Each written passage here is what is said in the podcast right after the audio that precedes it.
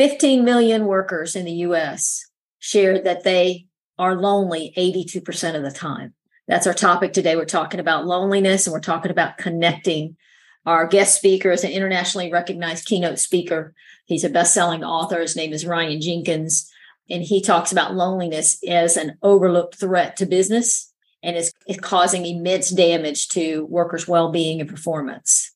So it's causing turnover, it's causing lack of productivity, and it's hurting the individuals. He reminds us that loneliness is not the absence of having people around us, but it's the absence of connection. And his book is called Connectable. And that the remedy to all of this loneliness is to see and hear others, not just exchange information. And sometimes when we're exchanging information, we are not getting or creating genuine connection. He shares a memorable phrase that I want you to remember right now and remember again when you hear it. But communication is dealt. So it's something I hand out like a deck of cards, but connection is felt. And he has a lot of credible research and practical actions to make this connection, which can make a big difference in productivity, in retention, in the well being of your team. But we've got to intentionally find points for connection. Connection is what our souls want, and it's what our bodies are craving. You're going to be inspired by this. You're going to have actions that you can take after this. And I'm excited to share it with you. Michael, hit it. Welcome to the Wake Up Eager Workforce Podcast, a show designed for leaders, trainers, and consultants who are responsible for employee selection and professional development. Each episode is packed full with insider tips, best practices, expert interviews, and inspiration. Please welcome the host who is helping leaders, trainers, and consultants everywhere, Susie Price.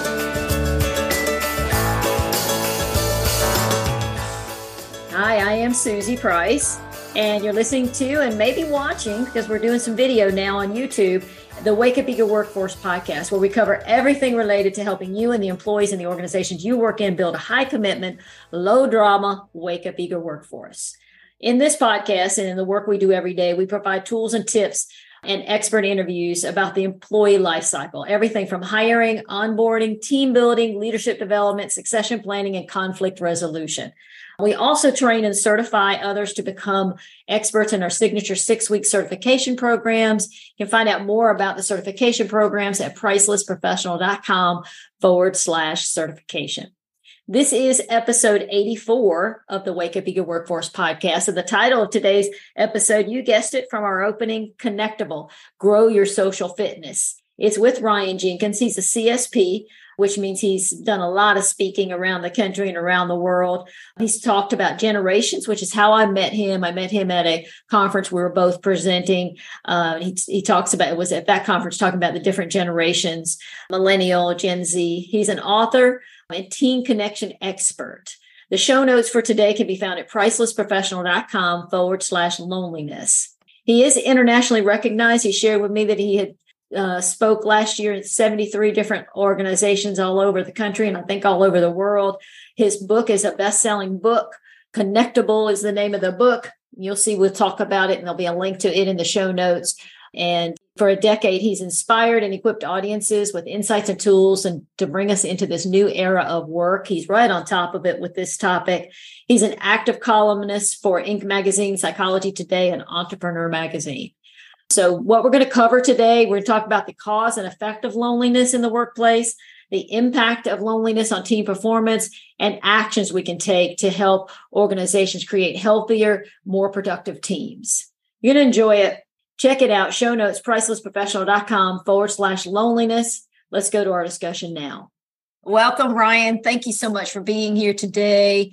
So glad to have you. Thanks, Susie. Appreciate it. Looking forward to this combo. Yeah, absolutely. So I enjoyed your book, Connectable. Awesome. Awesome. And I liked some of the phrases. One simple term you use is life and work is better when you're connected. Such a simple thing, but it's so true. And then I liked the phrase, um, I like to work out a lot. So I love when you said social fitness, building your social fitness. I mean, there's so many phrases in there and ways that you say things that are important. But I was curious as I was looking at it because I know you slightly. I've only I met you one other time at an event, and we know some of the same people. But I was curious about okay, how did he land on this topic? how did he land on loneliness and connecting and belonging? You know, did something in particular happen? I know you've done a lot of generational work, so I'm thinking you unearthed some things in your research, but just talk about how you landed on this topic and why now, and then uh, what's the reception been? Yeah, thanks again for for having me. And and yeah, for about uh, twelve years now, I've been super interested in the future of work, and typically how I would access that for my clients and my audiences would be through understanding the evolving differences across generations. Because if we understand those evolving differences, we understand kind of what to expect in the future of work and and specifically studying the emerging generations give us data points into what to expect in the future. So I was fascinated with generational differences and I was writing a book about Gen Z, which is the youngest generation that's now in the workforce and will be the fastest growing over the next decade.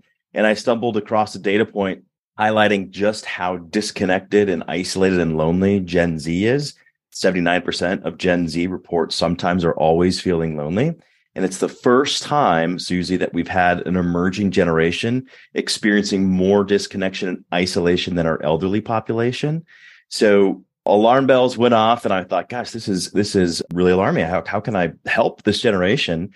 And this was all pre-pandemic. So I began studying loneliness and connection in an effort to help Gen Z as again they become the fastest growing generation in the workforce. And then the pandemic happened, and I had all this connection and loneliness uh, research, and I brought it to a lot of my clients. And of course, everyone wanted to dig in and really unpack this and talk about it. And then that eventually led us writing the book, and we did some original research of 2,000 global workers around the world. And so yeah, and then the book you asked about the reception. It's been great. It hit number seven on the Wall Street Journal bestseller list.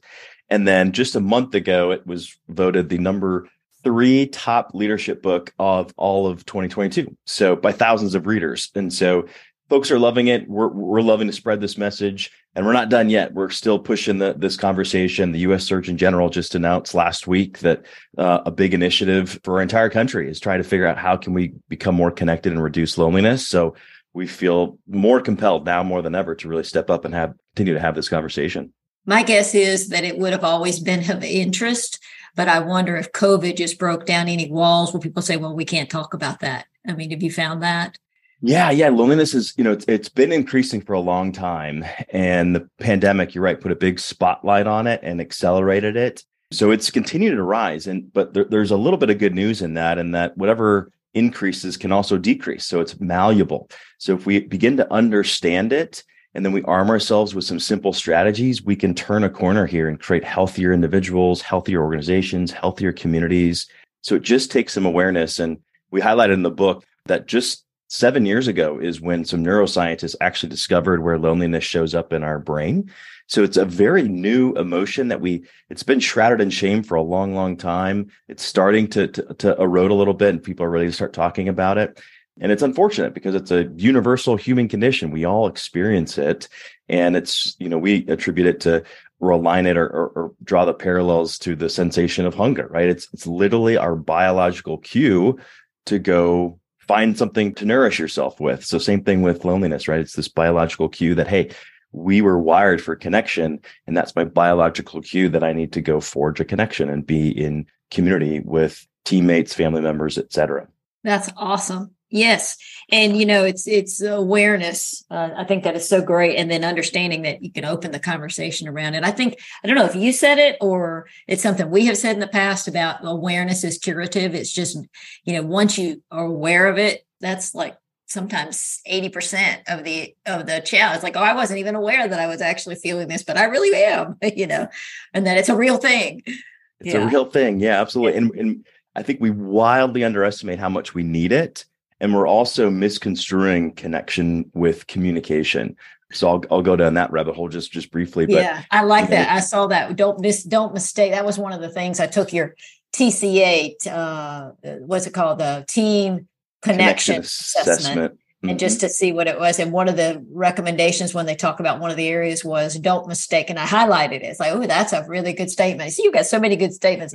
Don't mistake uh, communication for connection say more. Go jump in there. I love yeah that. absolutely. So communication is the exchanging of information and, and we process that in the front part of our brain but connection is the ease of communication and, and, this idea of being seen and heard in a conversation and that's actually processed in the back part of our brain. So listeners can relate. You know they've probably texted i love you to a significant other. Well you can text them that all day. That's just communication. It doesn't become connection until they hear the sentiment or the tone in your voice or they feel the your embrace if you're in person. So that's the big difference and and how i like to communicate it. Where it makes it memorable is communication is dealt but connection is felt. And so all these wonderful tools that you and i are using today which we should still continue to use a lot of it's facilitating communication but not connection. So you know, we might be talking with all kinds of different people on a daily basis, thinking, gosh, I'm more connected than ever before. But in reality, no, you're just communicating. And so oftentimes we need to take it a step further. We need to be more intentional about finding those points for connection, because that's truly what your soul is craving and what your body needs is that connection with with others. And I think that's a big conversation that a lot of folks are missing as it relates to remote and hybrid work, right? As we feel connected to our colleagues and, and our organizations, but at the end of the day, no, we're just in this ring of communication. So that's a really important distinction to make. And, and I think that that's usually aha awareness point back to your point around awareness, right? We need that awareness to say, gosh, these are two different things. And if I really want to make sure I'm nourishing my soul and getting some good connection, then we need to, to take it a step further. Interesting. I was in, um, an advanced axiology, which is the science that I do program. So there's just a small group, 24 people getting master certified in Scottsdale. Great group. We all kind of know each other. We were getting dealt a lot of communication and it was good because we all were there. We love to learn and we all want to be masters, you know, so that was wonderful. And so, but I was feeling myself kind of weary, you know, like day two, I'm thinking, oh my gosh, I got five days of this. And then there was an option to do an icebreaker. And I said, oh, icebreaker let's do it. I need some connection you know not even knowing you know what you just said. And it was because i needed the felt. And then we did this exercise where everybody got up and shared it. It took quite a bit of time but the the group was totally different after that because we all mm. felt each other.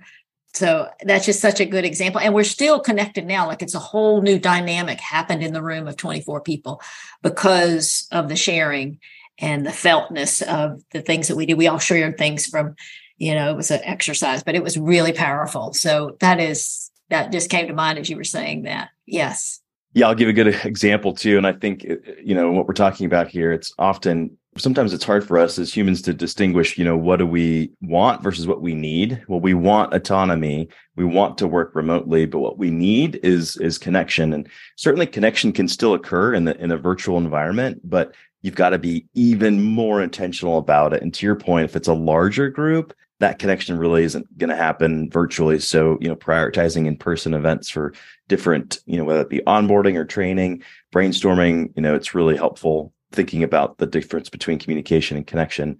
But I'll give you one example of one of the, a leader recently that shared with me. She, she had uh, become the, the CEO of this company right during the middle of the pandemic. Anxiety was high and she was conducting the first all hands meeting as the new CEO.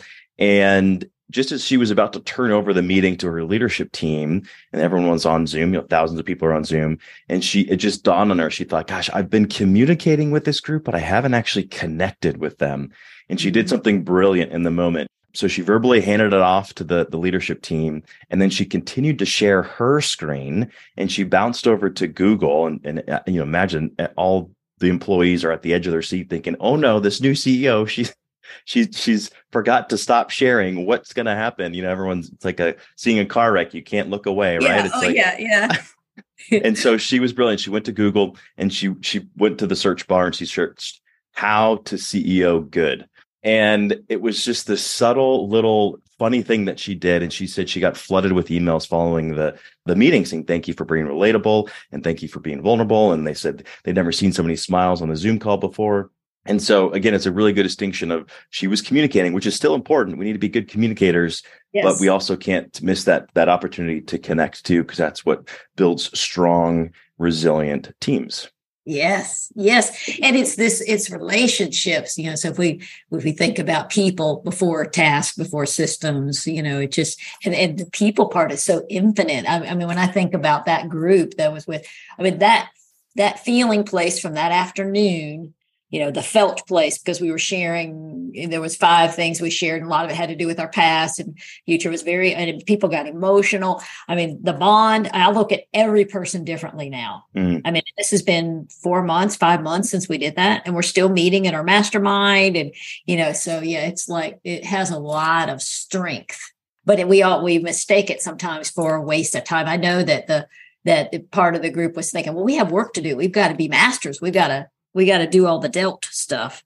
Yeah so it's just infinite. It's it's intangible and magical. Yeah the, the word that stood out to me in your response there was was strength. And and you know i like to relate this conversation to the metaphor of a brick wall. And if you had all of these bricks stacked on top of each other and yeah they might all fit neatly and it looks like the the wall is is is standing but without any mortar right that brick wall can be easily pushed over right? The slight breeze can can topple that whole wall. So it's the mortar that makes team strong right? It's it's it's what's between those bricks. It's what's between the team members that solidifies that makes it stronger and more formidable. So i think that's a good metaphor to be thinking about is is to your point. I mean it's hard to we get so caught up what the biggest obstacle all of us face when it comes to connection is busyness time constraints severely w- limit our willingness to connect with others. And so we forget about the mortar because it's you know you often think about how tall is the wall and how many bricks do we need but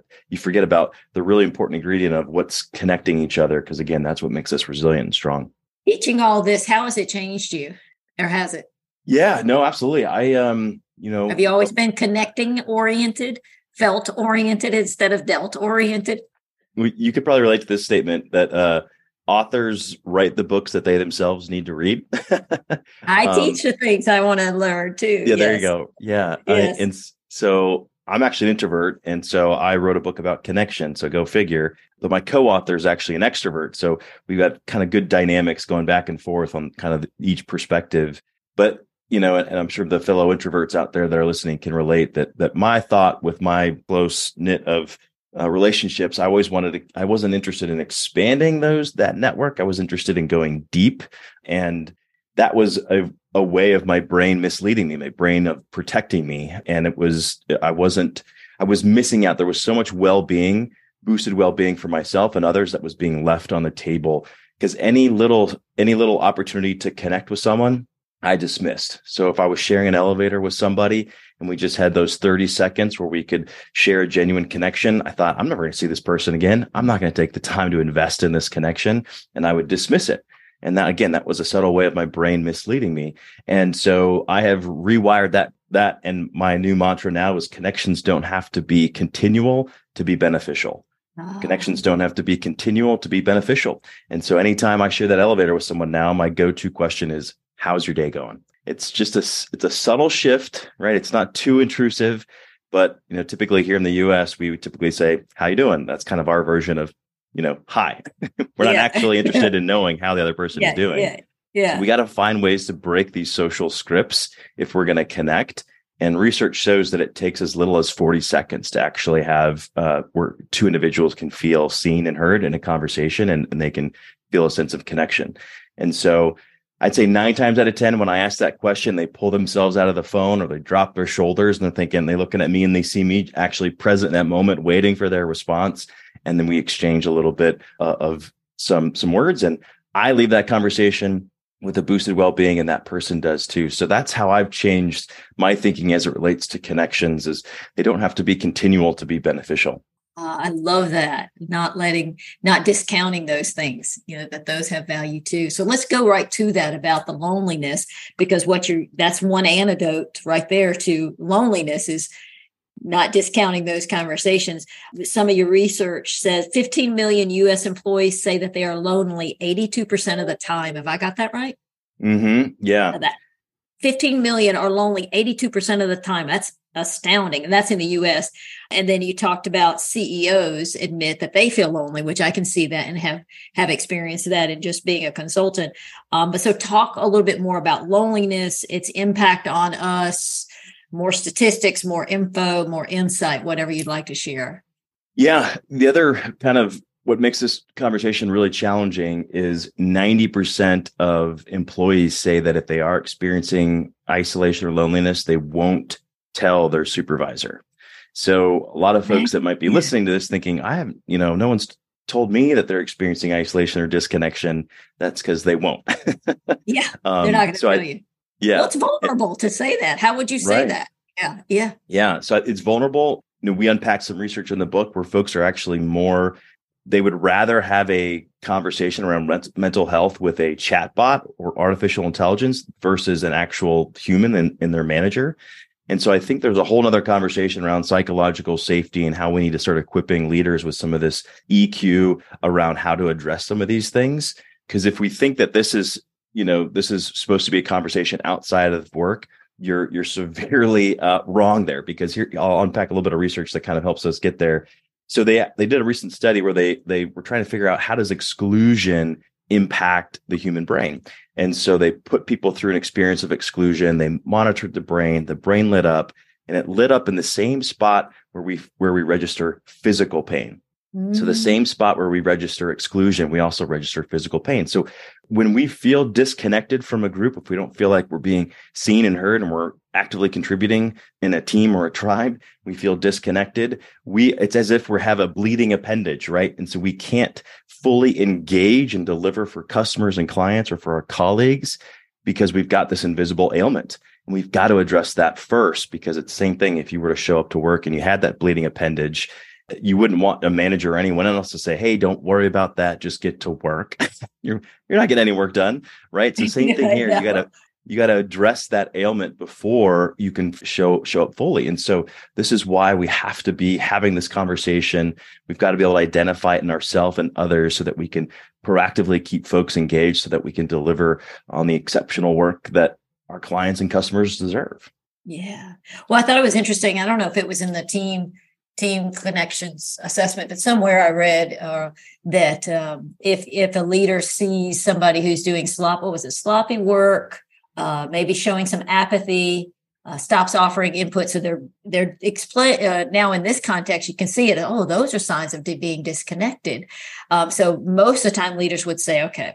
I need to write them up, or I need to you know what's wrong with them or just you know be annoyed or ignore it but what you're saying is no that's like they're in physical pain but it's really a feeling they need to be they need some connection so try connecting with them yeah it's really important because what happens when when we experience loneliness or isolation is we turn inward and we begin distrusting more and more of the people around us so it's a very quick downward spiral so we can't just expect folks to pull themselves back into the into the tribe or the team. We have to be proactive as a group to pull those folks that are detaching. So you're only as connected as a team as your most disconnected team member. And so we've got to be aware of some of these these signs that we can proactively keep pulling folks in. And so it's just it's really important. But at the end of the day, if you, if you really kind of understand the science of it, um, it makes a lot of sense, right? Because we've always known this that there's always been strength in numbers and our ancestors who roamed the plains we were able to pull each other's resources and watch each other's backs and leverage each other's strengths so there's always strength in numbers when you got uh, disconnected from that group your survival rate plummeted and so your body went into a very fight or flight state and you actually went into a hyper vigilant surveillance mode is what your brain would go into so which makes a lot of sense because you're trying to protect yourself so if you're alone in the woods and you hear a twig snap in the distance, you're ready to go. You're ready to flee from that situation or fight for your survival. Same thing happens to our bodies today. If we feel disconnected from the team, we're in the fight or flight state. So no wonder we're at risk for quitting or uh, resigning from the organization or, you know, only putting in, you know, half the work we need to. It's because we feel disconnected and we're, we're trying to protect ourselves, keeps our options open. And then again, our brain goes into that hyper uh, surveillance mode to where we're we're reading in between the lines of our boss's email or we're we're twisting the conversation of our colleagues we become very they're over analyzing and it's just very detrimental so again it's holding us back if we're not feeling completely engaged with the team and then the, the last research I'll share, you can tell I wrote a book because I have all this research that I think it's is great. so interesting. yeah, but you, you, well, it's good to have research on a softer topic for mm. people to let their guard down to sometimes instinctually we can know a lot of things, but sometimes we want to say, well, that's just a little too soft. You know, but then if you've got yeah. all the research, people can go, oh, okay, okay, okay, there's a real reason for this, and kind of put down their guard. You yes. know, I think I love it. I love it. Well said. It. Well said. No, I like that. Yeah. So the last research I'll share is, and I'll, I'll have the listeners kind of put them themselves in the shoes. I think that'll be more interesting. So let's say you were looking at a hill that was about 100 yards away from you. Researchers were asking you to assess the steepness of that hill. And so you would do what you could to assess the steepness. And then they reran the experiment and they actually placed someone with you. So there was two people now assessing the same hill from the same distance. And what they found was is when you got placed with just one other person who you were under the impression was going to eventually climb that hill and that obstacle with you, you assessed the steepness of a hill with a 30% reduction in steepness. So what that means is just by having Confidence. someone alongside you, we're more resilient, right? There's things feel less daunting when we mm-hmm. feel like we're apart or we're with someone else that we can tackle things together. Things get really hairy and daunting when we're left to our own devices. Interesting. And so, how would you? That's great because of the confidence. You know, I've got a teammate, and I like the statement that you said: we're only as connected as our most disconnected team member. So, if you have anybody who's disconnected, it's going to be hard for the team to really be the best it can be. Yeah, absolutely. Because yeah, we're we're you know we're not fully invested, and so research shows that we're seven times more likely to be disengaged if we're experiencing isolation and disconnection at work. We're five times more likely to miss work and we're three times more likely to underperform and three times more likely to actually quit. So all these things make sense. And again, coming back to the science, it makes sense.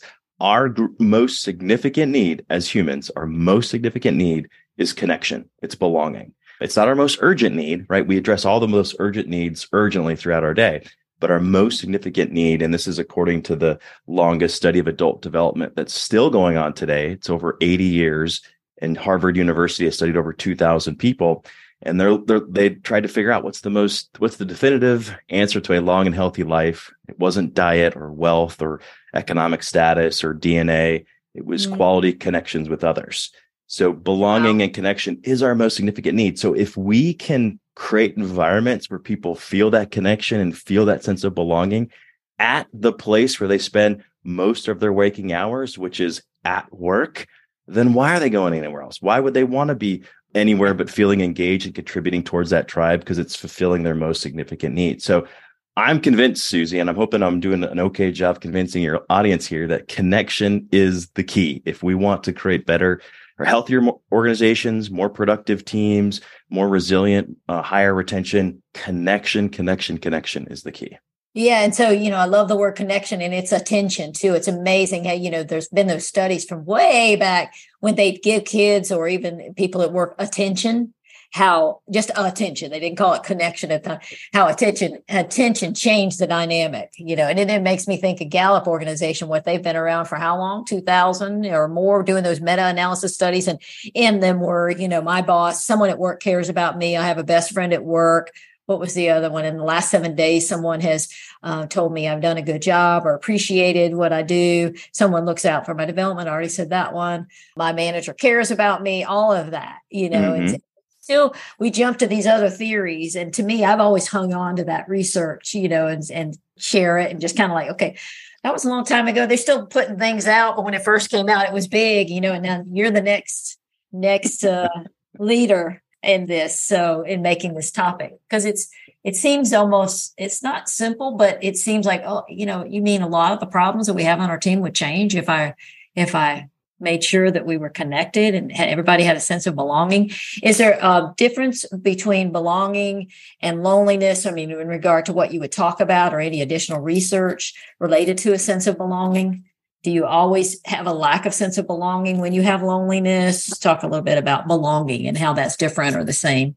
Yeah, I think, yeah, I probably should have started with this definition, but I'll take a step back. And I think it's important to note that loneliness is not the absence of people it's the absence of connection. So that's really important distinction. So you, you know, listeners can probably relate. You've probably been in a crowded room before, surrounded by people, but if you don't have connections with those individuals, you can feel alone. You can feel disconnected. You can feel isolated. And conversely, if you're working remotely, but you have a really strong connection with your leader and your team members or your clients, you know, you might not feel that same sense of isolation as that person that's surrounded in a room with other people. And a lot of companies that we're working with right now are having a real hard time because they're they want to bring people back in the office but they know if they do they're going to lose a bu- bunch of people and they're kind of caught in between here and it's it's tricky and i think what's combating here is that the researchers tell us that we have three psychological nutrients. So one is autonomy two is co- competence and three is connection. And two of those strings are competing right now. So us as individuals right we want the autonomy. So yes we want to be able to have flexibility to, to work when we want and where we want. But also we're forgetting that connection piece that is also pivotal to our, our health and well-being and the performance of an organization as we've talked throughout this whole conversation. So those two things are are at odds i think i'm going on a little bit of a tangent here i'll bring it back so again loneliness is not the absence of people it's the absence of connection and so i think the sense of belonging is that idea of I belong here. I'm, I'm, i feel seen and heard, and and and I'm able to voice uh, ideas or opinions or concerns, and those are are received by the organization. And I'll, I'll share a story that I think does a really good job of kind of underpinning why belonging is so important. It's the story is of Joseph Strauss, who built the well he, well, he was the chief engineer of the Golden Gate Bridge. And when he was building that back in the 1930s, building bridges back then was really, really, really deadly. And it was really hard, as you can imagine. And for every $1 million that was spent building a bridge, it typically equated into one death. And the Golden Gate Bridge at the time was going to be going to cost about $30 million. And so it was going to, they were anticipating 30 deaths of folks that were working on the bridge. So they decided, hey, uh, well, Joseph Strauss was like, not on my watch. I don't want any deaths.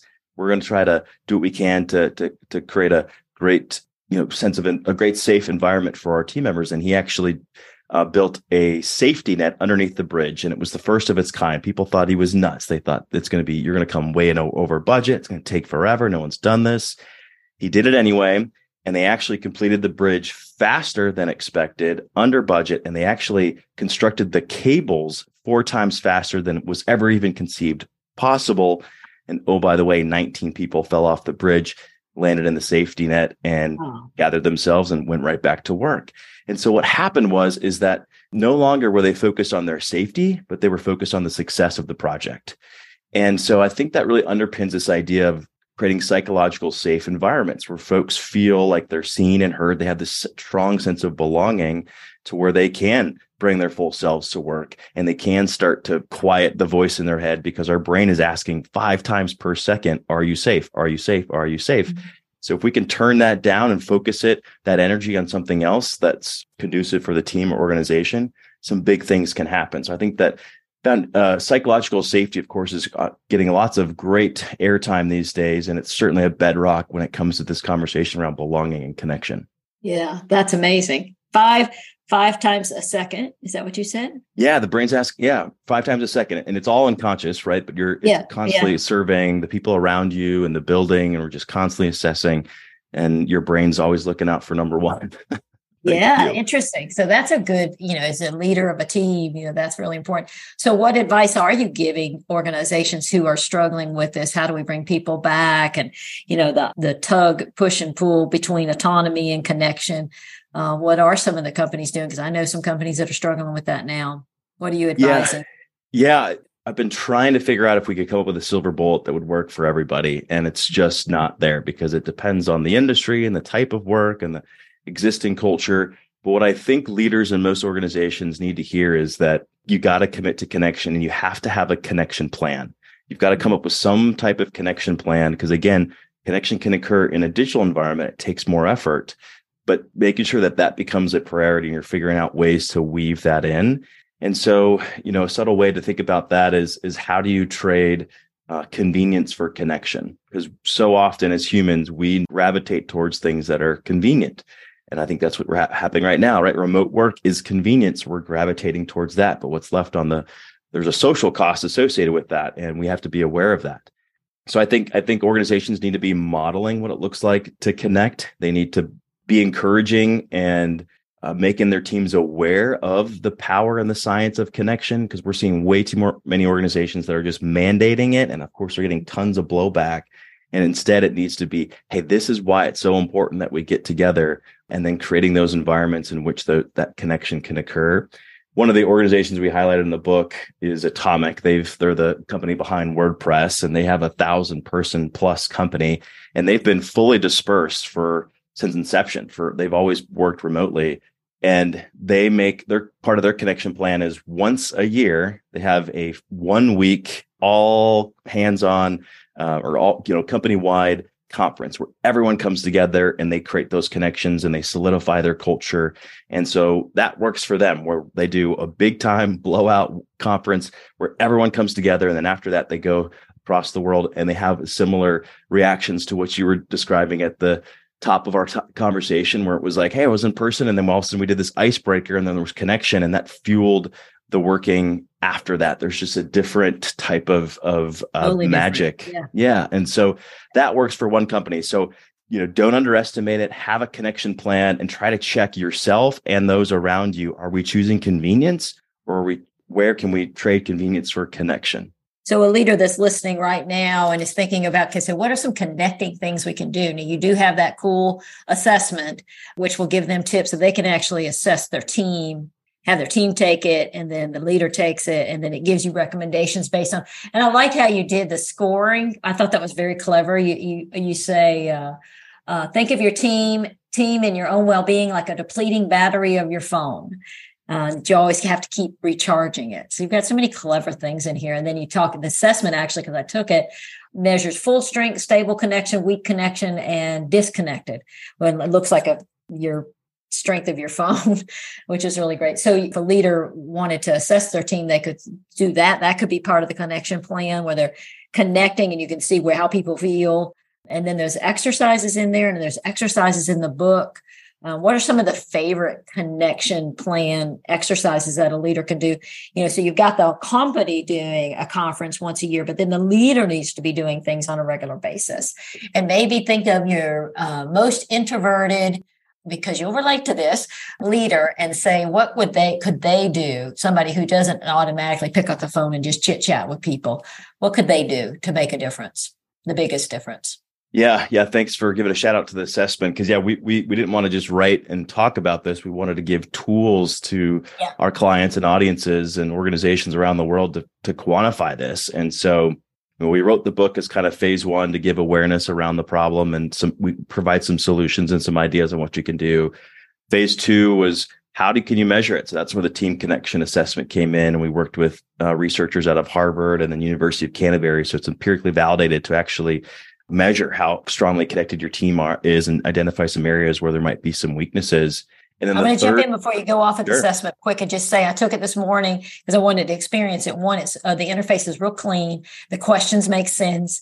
It's very practical, and the result. I mean, of course, I was just doing it, you know, me as though I was a teammate to see it. Mm-hmm. But uh, I love the suggestions. There's tons of suggestions in there, and it gave you a rating. You know, a green light if you had uh, full strength and yellow if you know so anyway it was just easy to read and it had a lot of good verbiage in there too to remind you like a good summary from the book um and it was very reasonably priced so oh, just yeah. usually try to plug things but when something's good and it'll help people make more connections and it's an easy way people are busy and they need kind of an easy way to connect and i also saw and this is probably where you're going on the third thing was a a, a, deck of cards that an individual could do, an introvert could use to remind themselves to try to connect. Okay, so you take it away. I didn't mean to interrupt, but I wanted to not mention uh, how good that tool looked to me. Susie, I'm, I'm going to take you on all my client calls moving forward. If you're open, I'm a big assessment nut because I just believe we need a tool sometimes to order our thinking and to see how we're thinking and how we're feeling you know they're not the be all end all it's what you do with it but you need to have a good tool to start and gather insight mm-hmm. and we talk about if awareness is you know big percentage of the cure assessments a way good way to do it yeah wonderful well i'm so glad to, to hear that and thank you yeah the, the third phase and you're right we, we created a connect deck that has 30 simple uh, steps you can do as an individual. And the idea is you you pull one card a month and you just do the two to five minute activity that's on that card. And sometimes cultivating connection doesn't have to involve other people. So I know those introverts out there can rejoice. So you know, again, loneliness isn't the absence of people; it's the absence of connection. One of the core connections we have to uh, measure as humans is that connection with oneself. And so you can do that through meditation or prayer, or you can do that through a, a gratitude journal. Gratitude's one of the one of the big things to actually move loneliness in the in the opposite direction because you're again you're thinking about someone else, so you're getting out of yourself. So there's a lot of simple things we can do on our own, you know, taking four deep breaths, all kinds of different things that we can center ourselves, create a better connection with oneself, which positions us then to then connect uh, more easily or effectively with others around us. So I think that's important to note.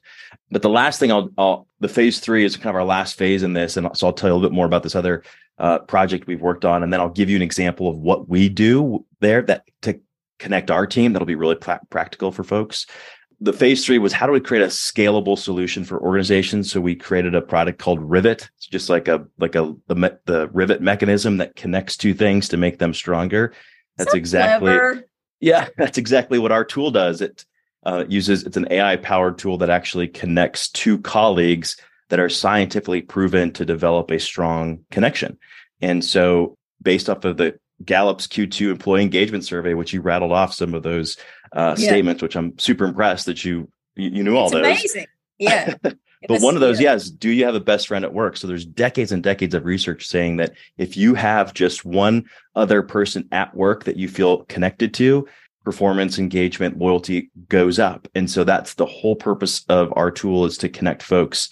And that gets a lot of the the the things that normally keeps people from connecting, right? Whether it be common interests or personality types or whatever, it removes all that and it greases the wheels for us to really cultivate uh, connection with others. And so, part of, of the team that works on Rivet, uh, you know, we're a connection company, and so we're we're always trying to find new ways in which to cultivate the connection amongst our team members. And one way we do that is every week on our team call, we do what's called Connect Five. And so we take five minutes at the top of the meeting for some person shares a picture of a non work related item. And so I like that exercise. Yes. Super simple. And it just gives permission for someone to share something. And, and all of a sudden, you know, someone might share a picture of their marathon training. No one had any idea that person was in marathons and they were an extraordinary athlete. So it gives a new data point in which to connect and it draws you closer to that individual. And so there's subtle things like that that we can do. And so again, I think perhaps one of the most encouraging items for folks and listeners to be thinking about is connection doesn't take a lot of effort. I mentioned 40 seconds is as little as time yes, to take. Elevator. Yeah. Yeah. Just one other person. And then like we use at, at Rivet, it's just five minutes at the top of a meeting to cultivate that sense of connection. So it doesn't take a lot of effort and it, it goes a long way when we, when we, we can just be a little bit more intentional about it. I can remember being on the board of a group and I was running the meetings and I and everybody didn't want to do it at first. And it was a dis discombobulated group, but I said, okay, we're going to do a heart check. And I'm like, heart check?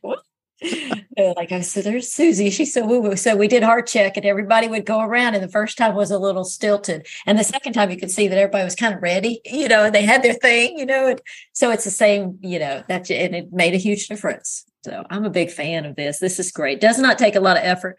What's one or two other exercises? So the photo is an exercise. What's another couple exercises people could take to their team today? What comes to mind?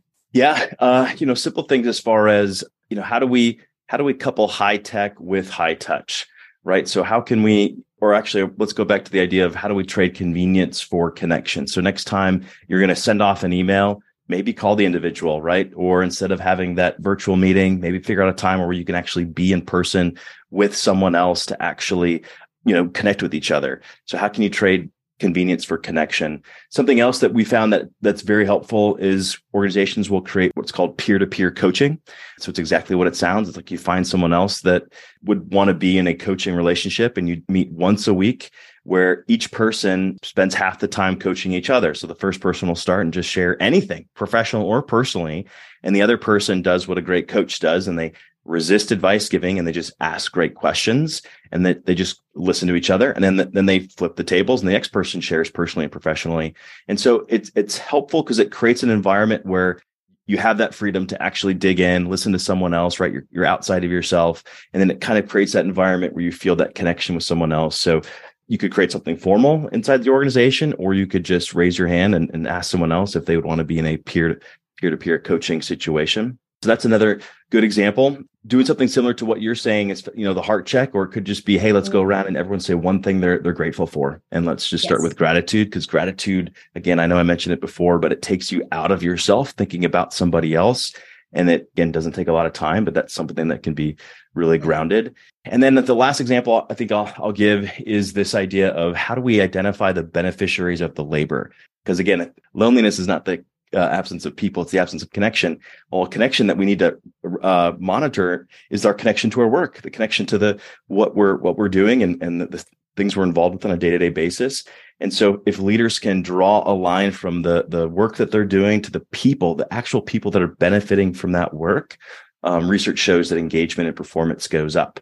And so again, it's how, how do we draw that line from what we do and draw that connection line to the work or the person benefiting from that labor, whether that's external or internal can go a long way. And too often we just, you know, we do an internal process mm-hmm. and we're pulling our hair out thinking this is, this is obnoxious. This is why are we doing this? Well, there's someone down the line that has to have that information to be able to do their job. So they're benefiting from that labor. So if we can start drawing those lines, that can go a long way in cultivating more connection as well. Would this just be a conversation that the leader would have, maybe the team, maybe it's an exercise in a team meeting and where you say, okay, who benefits from your work? And you have each person write that down. I mean, is that the actual practical application of that? Um, yeah, I like to go back to the research of saying of uh, just asking why. Just keep asking why. Right? Why do we do this? Well, because this, because because yeah. this, because my boss told me to. Well, why are they telling you to? Well, because of this.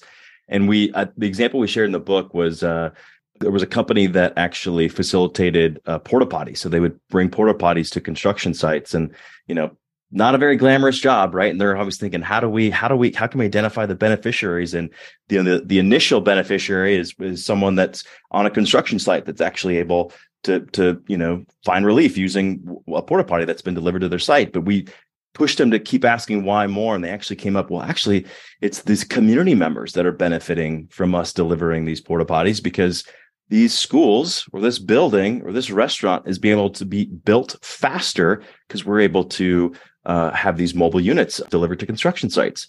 And so that was a, a really good exercise of peeling the, the, onion back far enough to where you get a crystal clear picture. Even though you might not ever meet that person, that person's benefiting from the work you're doing, no matter how glamorous or unglamorous it might be. Yeah, yeah, and uh, you probably you know there's so many exercises that you have in here that are simple and powerful.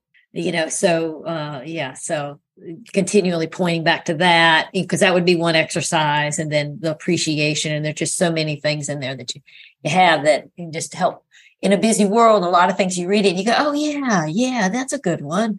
So very very good. I'll, get, I'll give one it real quick that came to mind.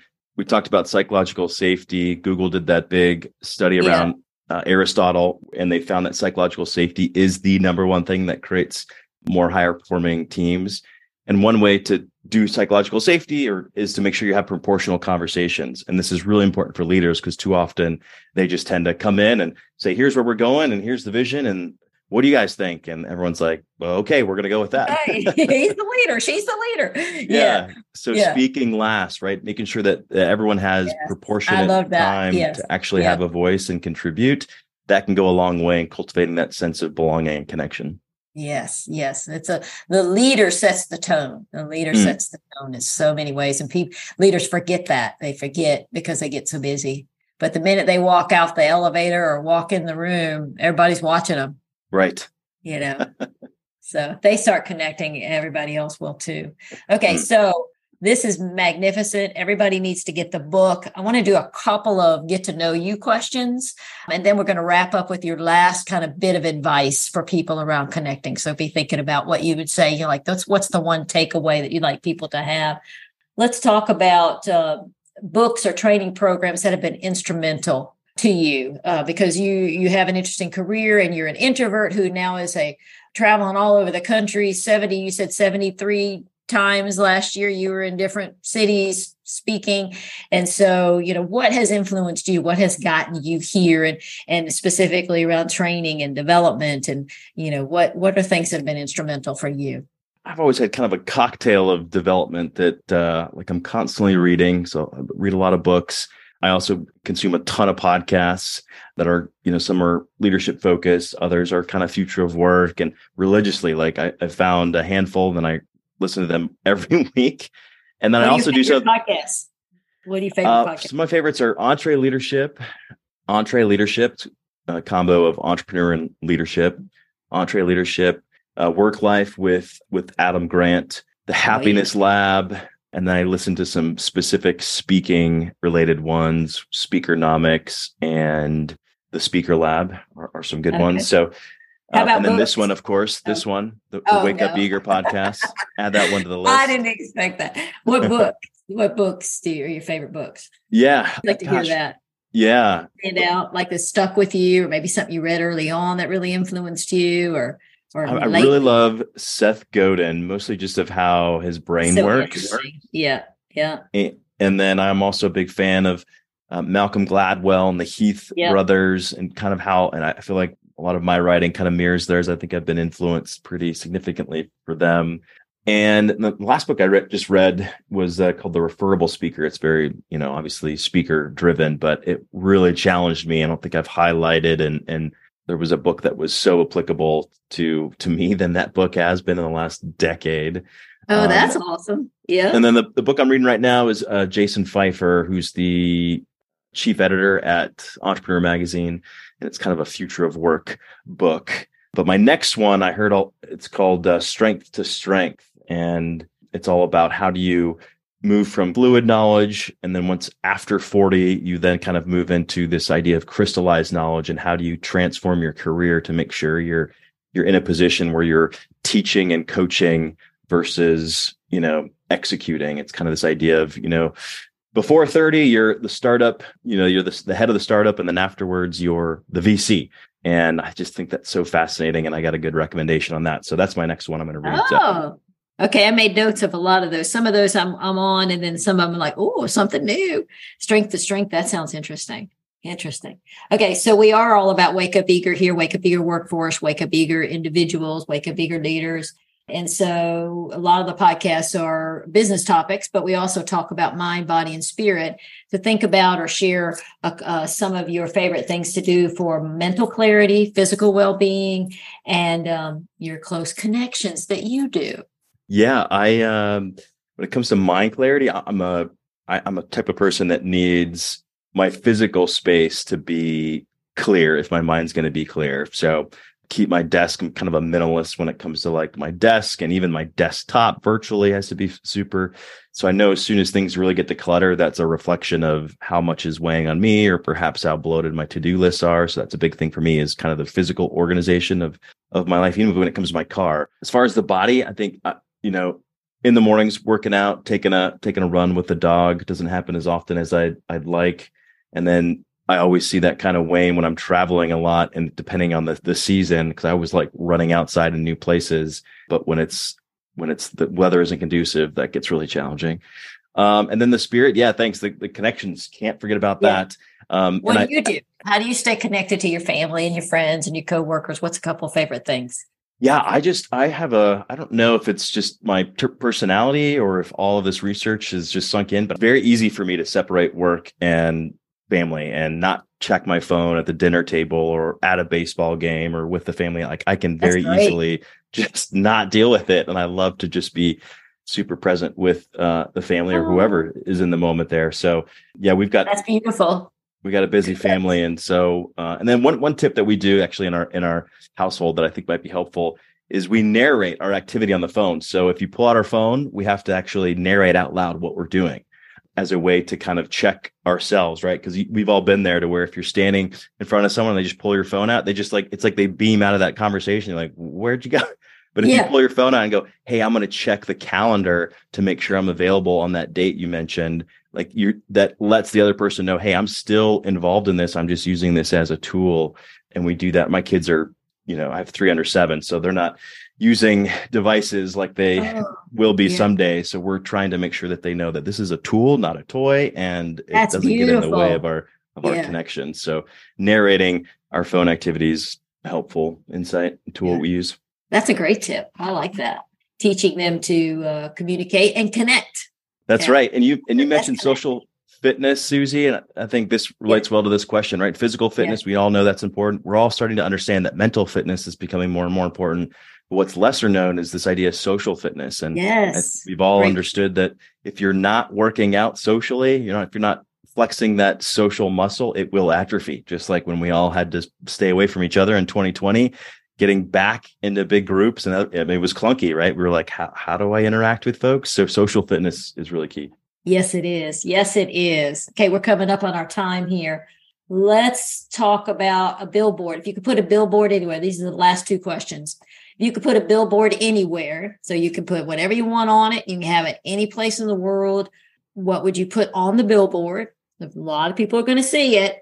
And then where would you put it? I would uh uh we we I live in Atlanta, Georgia, and it's so funny. There's a I don't know if it's a local heating and air condition company, but it's called Estes, and their mascot is a yellow Labrador.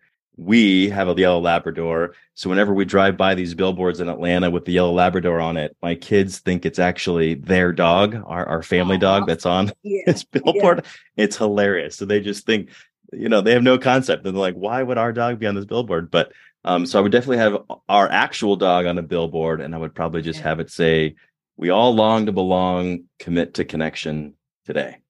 oh yes, we all long to belong. Even the most grumpy person you know, the grumpiness might be coming from a a way of uh, finding a way to connect with them. And I guess we have to focus on that too, understanding individually how people would like to connect. Some people want to hug, and some people just want you to check in and reading them, which is some of the work I do is understanding what others want, not what we want so much. Uh, but everybody wants belonging, but how they might want it might be a little different. Would you say that's true?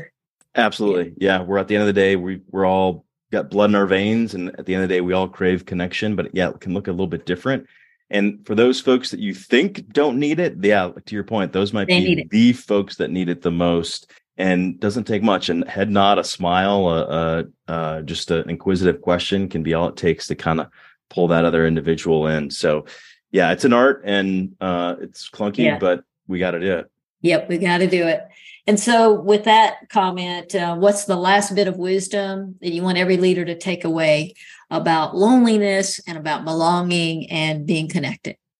Yeah, it would simply just be it just takes you, right? We, we've heard that that's that stands out to folks that read the book is that like, gosh, I don't have to go and like revamp company culture or go convince other leaders that we have to do this just doing pro social behaviors yourself. You're the leader. You go first, right? We all go first as leaders. And so start demonstrating these pro social behaviors because folks that are on the receiving end of pro social behaviors are 278% more likely to go extend that pro social behavior to somebody else.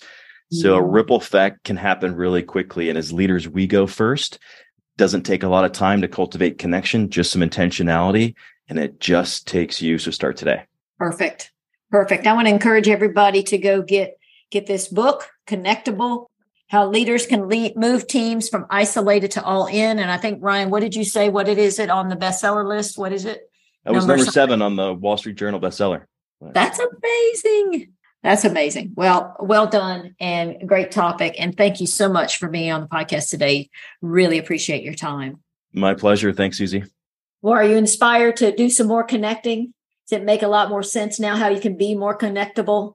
Ryan shared that loneliness has been shrouded in shame for a long time. And I, for one, am very happy that he and his co author have put a spotlight on this topic and moved the shame out of the way because no longer is this an issue. And so many of us have experienced this. I know I have throughout my career and life.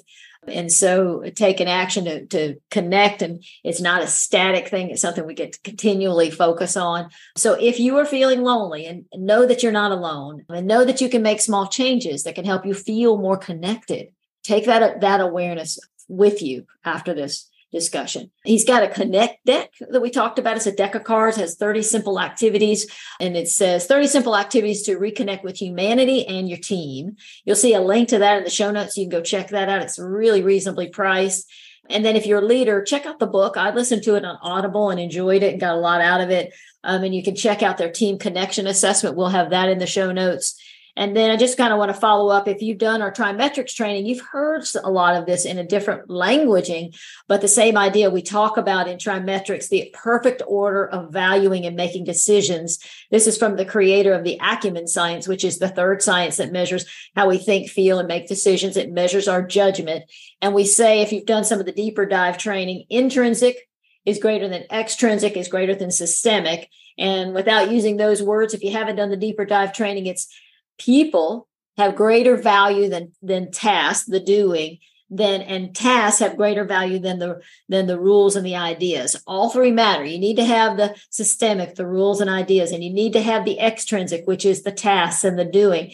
And of course, you need to have the intrinsic, which is the people and the feeling. But we always want to keep it in order. People are greater than tasks, or greater, greater than rules and ideas. So we always want to say and live that uh, connection before precision, connection before doing, connection before let me share the rules. And, and you can think about that literally. So how can I connect with this person in everything that you're doing? Um, so you create that psychological safety that we talked about in the discussion.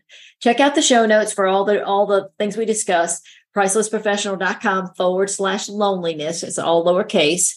Check out our podcast episode directory. It's at wakeupeagerworkforce.com. We've got more episodes coming. Got a wonderful new podcast producer, K Wells Companies is helping us uh, get get more episodes in the queue. So more is coming your way. If you've been with us and enjoyed some of the episodes, I'd love for you to leave us a review. Go to pricelessprofessional.com forward slash review. You can check that out. And of course, you can get the podcast on any app. Just type in Wake Up Eager Workforce. We also have a an app ourselves. You can check that out on our website. Give any questions for me or any suggestions, reach out pricelessprofessional.com forward slash Susie. Thank you for being here. Go connect with people, connect with your family tonight, have a felt connection, connect with your friends. Uh, have a great life. Wake up eager. We'll see you on the next episode or around the bend. Take care.